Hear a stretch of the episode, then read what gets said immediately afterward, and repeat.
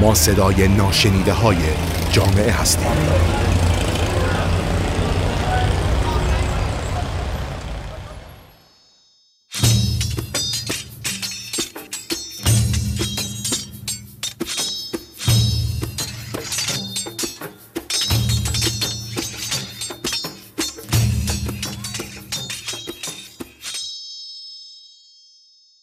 به نام خدا. امشب قسمت ششم از مبحث شهید آزادی رو تقدیم می کنم این مجموعه که شاید حدود ده قسمت توفیق داشته باشم براتون بفرستم یعنی پنج قسمت دیگر. یک گزارشی است از یک کار پژوهشی که یکی از کتاب های پنجگانه آزادی است به نام شهید آزادی. امیدوارم که خداوند از گوینده و شنونده قبول کنه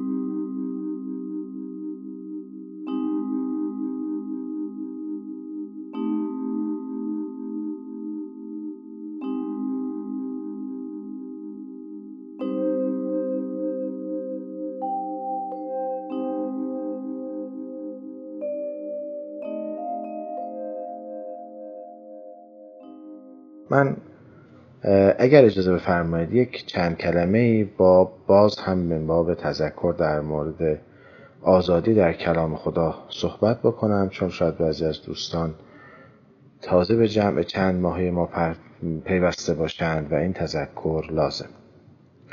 اساسا خداوند موانع آزادی رو برای انسان در گام اول و مهمترین موضوع اسارت انسان و استعمار انسان به وسیله خود انسان هست. من اتخذ الهه هوا.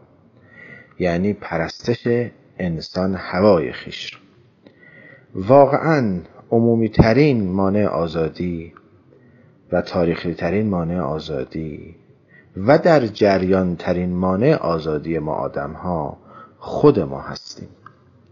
نفس ما خواهش های ما ما رو در استعمار و استثمار خودشون گرفتند.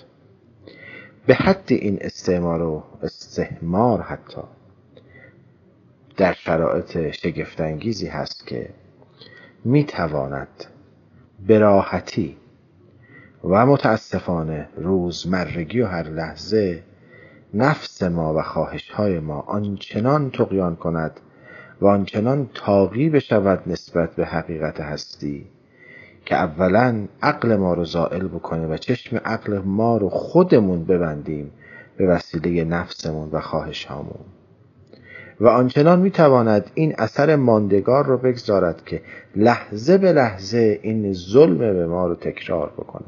در واقع بیشترین ظلم انسان رو می‌تونه خود انسان نسبت به خود انسان داشته باشه. این مطالبی که عرض می‌کنم به معنی آنچه حالا در ادیان دیگه ما روحانیت هست نیست. این گونه که ما باید از تمام لذت های دنیا و خواهش های نفسانی جلوگیری بکنیم نه اسلام همچین نظری نداره. تمام این لذات رو خدا برای ما و برای لذت بردن از آنچه او آفریده ساخته و پرداخته. فقط دو نکته رو باید درش رعایت بکنیم. اولا حقوق خودمون حقوق عقلانمون حدود اخلاقی خودمون و حدود الهی خودمون رو حفظ بکنیم. یعنی کرامت انسانی خودمون رو حفظ بکنیم. و در ثانی به حقوق دیگران هم تجاوز نکنیم. حدود دیگران رو هم رعایت کنیم. پس اولین اختار خداوند بر تهدید و محدودیت آزادی انسان و وسیله خودشه که فراترین و فراگیرترین موضوع از بین رفتن آزادی انسان. ما در باورهای خودمون نسبت به خودمون و جهان متاسفانه گرفتار شدیم. ما در گرفتاری هایی که خودمون برای خودمون از نفسمون و خواهش هامون هست گرفتار شدیم. این بحث بسیار جدی است و اولین قدم برای آزادی آزادی انسان از خودش هست. اتفاقا تمام مکاتب و ادیان تاریخی هم از آسمانی و غیر آسمانی از بودیسم، هندویسم، مسیحیت، یهودیت و اسلام مدعی این مرحله از رهایی هستند و توصیه هایی دارند. حالا چگونه است؟ بحث مفصلی دوم آزادی انسان از استعمار انسانه. عدم جواز محدودیت و ممنوعیت و تهدید انسان هاست به وسیله انسان ها. یعنی یه وقت نفس خود ما خود ما رو اسیر می‌کنه آزادی ما رو از بین می‌بره یه وقت نفس دیگری این کار رو انجام میده. کسانی که به خودشون اجازه میدن آزادی انسان ها رو از بین ببرند و به حدود و حقوق دیگران تجاوز کنند یقینا درکی یا از جهان و اینکه جهان خدایی دارد ندارند و بیپروا هستند. یا اگر دارند خدایی نفسشون رو برگزیدند و می‌خوان نفسشون رو حاکم و خدا در جهان بکنند. حالا اینها یه وقت خیلی ظاهر با انکار خداوند این کار رو انجام میدند یه وقت نه. از نام خداوند از دین خداوند با استحاله این مفاهیم ابزاری می‌سازند برای حکومت بر آدمها به نام خدا. مثل بسیاری از دوره های تاریخی که ما در موردش در شبهای گذشته صحبت کردیم. پس آزادی اولین قدمش آزادی ما از خودمون است. امشب به اختصار یک بحثی رو مطرح می‌کنم و این بحث بسیار مهمه. من بسیار عذرخواهی می‌کنم. این مباحث باید بسیار طولانی تر و در قسمت های بسیار زیادی مطرح بشه. من شاید حدودا 20 دقیقه فرصت دارم که یک فهرستی بگم انشالله اگر خدا توفیق داد این مجموعه به چاپ رسی تقدیم می‌کنم که مشروع قابل بررسی باشه. نکته امشب این است که وقتی ما می‌گوییم یه نفر خلیفه و جانشین یک شخصی است باید متناسب با موضوع اون شخص تناسبی بین شخصی که جانشین شده و شخصی که جانشینش شده است حالا اصطلاح نمی‌خوام بکار وجود داشته باشه. مثلا اگر کسی بگویند جانشین یک آدم عالم هست در واقع جانشین علم اوست.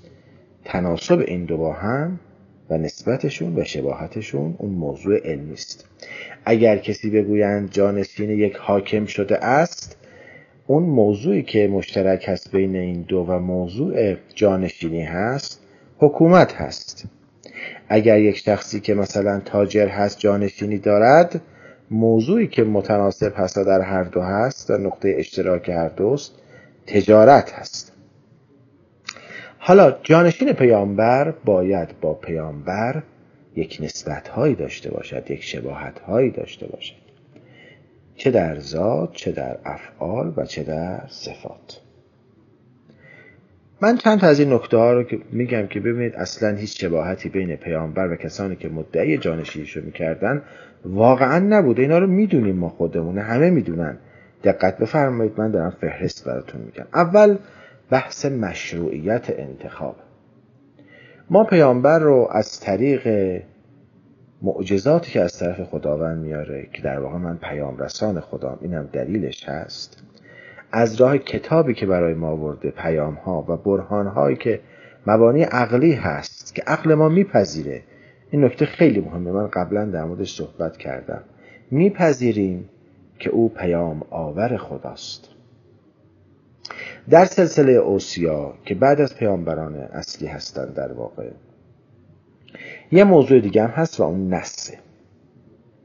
یعنی پیامبری که ما قبول کردیم پیامبر خداست مثل بقیه احکام و شرایع جانشین بعدی خودش رو از طرف خداوند به ما ابلاغ می‌کنه. خب این ویژگی بسیار مهمه.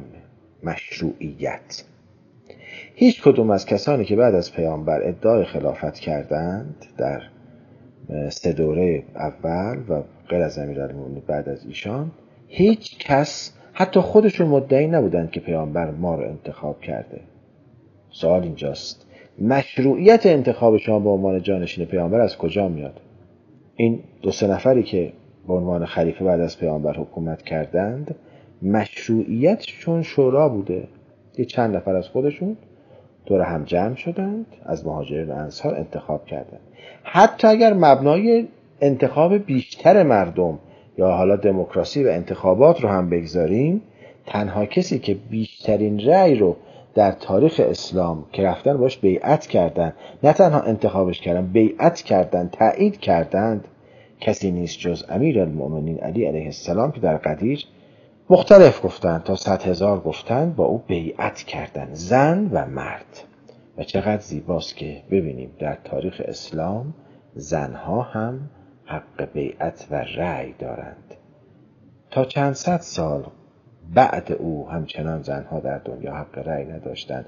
و تا چند هزار سال قبل او زنها در این مسئله محق نبودند. نکته اشاره کردم. نکته بعدی این است که پیامبر وظیفش تعلیم کتاب خداست تبیین کتاب خداست. یزکیهم و یعلمه الکتاب و الحکمه یک جمله باز اشاره بحث قبل بوده. این یزکیهم در مبنای اهل بیت در مبنای پیامبر و قرآن بر پایه یعلمه الکتاب و الحکمه است. اما باز بعدا این موضوع هم معنایی تحریف شد و یزکیهم شد یزکیهم عرفانی که مبتنی بر کشف و شهود و بسیار مسائل. در که در به سراحت در قرآن یزکیهم پاکی پاکی اخلاقی بر پایه دانایی است یعلم کتاب الحکمه است. بر پایه اقلانیت. کار پیامبر توسعه اقلانیت بوده. باید عقل پروری می‌کرده دعوت به عقل می‌کرده و عقلها رو توسعه می‌داده. کار پیامبر توسعه عدالت اجتماعی با بیان شرایع و احکام بوده. در واقع قوانینی وضع بکنه که باعث عدالت اجتماعی باشه و احکامی باشه که خدا انتخاب کرده خدایی که خالق بشر هست. ما در هیچ کدوم از خلفا ندیدیم که بشینند و تفسیر قرآن بگن و تبیین کتاب بکنند. و مثلا درباره توحید مهمترین موضوع از اینا ده تا کلمه باقی مونده باشه. هیچ کدوم از اینها رو ندیدیم به توسعه اقلانیت همت بگارند برعکس بسیار در تاریخ خلفا با سوال که مظهر اقلانیت جنگیدن داستانهای شگفتی داره که چگونه منکوب کردن هر کس سوال داشت؟ و از این جهت هم هیچ شباهتی به پیامبر نداشتند. نکته بعدی این است که پیامبر پاسخگوی سوالات در وضع قوانین یعنی پیام ببینید ما بسیاری از موضوعات قرآن فقط اشاره شده چه کسی او رو تبیین می‌کنه و شرح میده قوانین رو. پیامبر ما در هیچ جای قرآن نداریم چگونه نماز بخونید. فقط حکم به نماز داریم. ولی ما چگونه نماز می‌خونیم؟ پیامبر مستاق معیار این آیه رو برای ما بیان می‌کنه؟ این گونه است که پیامبر مسئولش بست شرایع و احکام است. بست قانون و معناگرای قانونی است تبیین قوانین هست. خب ما اینو هم از آدم ها ندیدیم. آنچه که از قوانین اغلب گفتند رد کردنه که حالا بعد در محل بعدی خواهم گفت. نظر پیامبر خداست بر مسائل شخصی. در واقع پیامبر خودش در مقابل قانون با همه انسان ها مساوی بوده. ما در آیت قرآن به سراحت داریم که پیامبر اگر تو هم برگردی حتی فرض لئن اشرکته اگر مشرک چی خدا باز شوخی نداره لیحبتن نعملک یعنی پیامبر با همه افراد جامعه در همه طول تاریخ بعد از پیامبر که ملت او هستند یا ملت او نیستند در مقابل قوانین الهی یکسان هستند. در مقابل حکم الهی مساویان. پیامبر اولویتی نداره. و دوم پیامبر نمی‌تواند به صلاح خود و قومش و اشیرش قوانین رو تغییر بده. حتی ناسخ و منسوخ در قرآن که قوانین وضع می شود شاید بعد تغییری به جهت زمان بکنه فقط و فقط به دستور خداونده. پیامبر نمی‌تونه رد کنه قانونی رو. مبنایی که الان مطرح هست عنصر زمان و مکان در فقه یا به اصطلاح قوانین اینجا باید مورد بررسی قرار بگیره که بعدها طرح خواهم کرد. و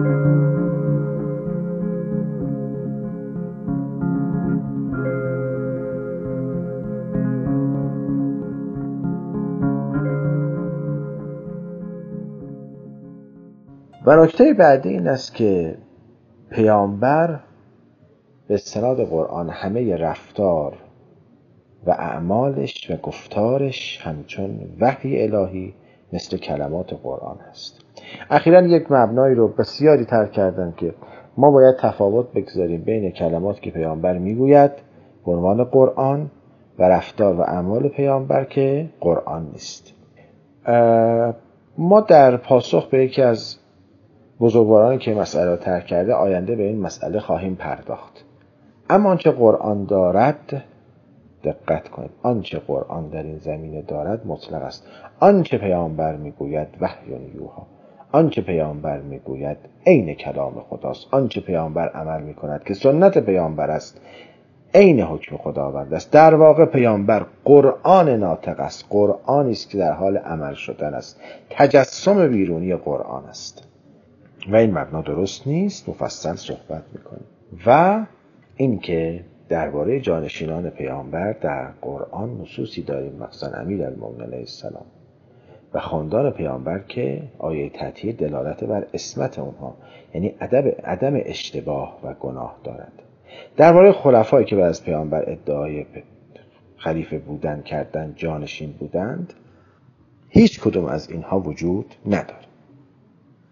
پس کسانی که جانشین پیامبر رو ادعا کردند هیچ شباهتی از هیچ نظری به پیامبر نداشتند.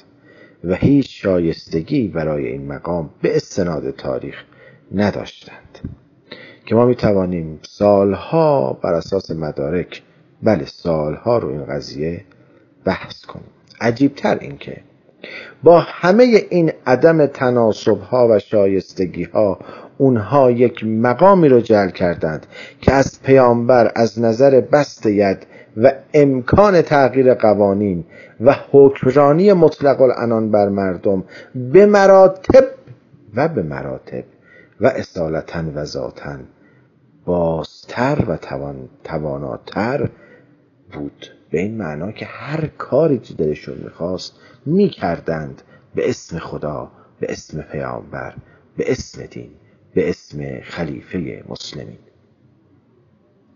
این خلافتی که جعل کرده بودند هیچ شباهتی به وسایتی که پیامبران داشتند نداشت. فساد اونها در به خصوص در دوره های بعد شهره آفاق بود. فساد بیین فساد ظاهری. اما چون جای پیامبر نشسته بودند در واقع اطاعتی می شدن در حد پرستش. یک داستانی براتون از همین شبها و روزهای بسیار ناراحت کننده بگم. دارد در لحظات آخری که شمر ابن زلجوشن می‌خواست امام حسین رو به شهادت برسونه حسین از چیزی نمیترسید باکی نداشت. اون لحظه آخرم باز سعی می‌کرد همطور که عبارت داری از تنقض عباده که من الجهالت. می‌خواست خون قلبش رو بده. برای اینکه بلکه یه نفر حتی شمر ابن جوشن حتی تو اون لحظه آخر بلکه هدایت بشه. الله می‌دونست مقدرش چی شمر ابن جوشن از اصحاب قدیمی یا قدیم امیرالمومنین در جنگ سفین حتی تو اون جنگ مثل که مجروح هم شده. بر صدر سینه پادشاه آزادی نشسته و می‌خواهد سر از آزادی جدا کند. این در بسیاری از ماخذ هست. در یک مخز که خیلی دسترسی داره در بهار انوارم این هست. امام حسین از اون می‌پرسد که تو می‌دونی داری چه کسی رو به شهادت میرسونی؟ اون به بله. تو فرزنده پیام نوه پیامبری جان پیامبری تو جان علی هستی تو جان زهرا سیده نسا عالمی هستی. آن فهم پس چرا این کارو می‌کنی؟ یک جمله کلیدی می‌گوید که فرهنگ جامعی که اون موقع بر مردم حاکم بوده معلوم میشه. و معلوم میشه چرا باید حسین ابن علی قیام بکنه. این چه استحاله شگفت است؟ هنوز پنجاه سال نگذشته. باید بله اما با همه این مراتب و عظمت ها تو مستاق آیه تطهیری بله بله بله. اما چه کنم که با خلیفه خدا مخالفت کردی خروج کردی؟ یعنی اگر تو بیگناه باشی برای عدالت بر اساس قرآن بر اساس آموزه های قرآن قیام کنی و جان پیامبر و علی و فاطمه باشی و مظهر و مصداق آیه تطهیر و بسیاری از آیات باشی. همین که با خلیفه خدا مخالفت کنی باید کشته بشوی لگدمال بشوی. خانوادت منوان خارجی به اسارت ببرند و سالها شادی کنند. استحاله مفاهیم استحاله مفهوم خدا و خلیفه خدا و استحاله مفهوم اهل بیت اوسیا و استحاله مفهوم همه مسلمین. بله استحاله مفهوم مسلمین. چرا ریختن در خانه زهرا رو شکستن آتش زدن کشتن بردن؟ چون اگر این گونه حرمت او رو شکستند دیگر هیچ خانه ای در جهان اسلام امنیت نداشت. هیچ قانونی وجود نداشت. خلیفه خدایی تقیانگر بود که هر چه می‌خواست می‌کرد و هر چه می‌خواست اجرا می‌کرد. و اینها به قصد قربت به خدا حرف خلیفه خدا رو گوش می‌کردند. حتی اگر مخالف قرآن سیره نبوی و خود پیامبر بود. این قدرت استحاله مفاهیمه که آدم ها به ظاهر کلمات دلشون رو خوش می‌کنن. به ظاهر در مورد عدل صحبت می‌کنن اما باطنشون سر تا سر ظلم. آیت قرآن خیلی در مورد این بار زیباست. در آیت اول سوره بقره دارد که خدا به اینا میگه به روی صلاح رو بیاد میگن ما در حال اصلاحیم. باور نمی‌کنن. پیام آشورا این است که اگر این استحاله اتفاق بیفتد عدالت را به نام عدالت اسلام را به نام اسلام حق را به نام حق ایمان را به نام ایمان سر می‌برند. و این بزرگترین کوری بشره که می‌تونه مثل همین بیماری که امروز اپیدمی شده شده و پاندمی شده خیلی بیشتر آنچنان اپیدمی بشه که مثلا هزار سال مردم در دام استحاله قرون وسطایی دست و پا بزنند. بکشند و کشته شوند به نام خدا و در این حال در مقابل خدا. السلام علیک یا ابا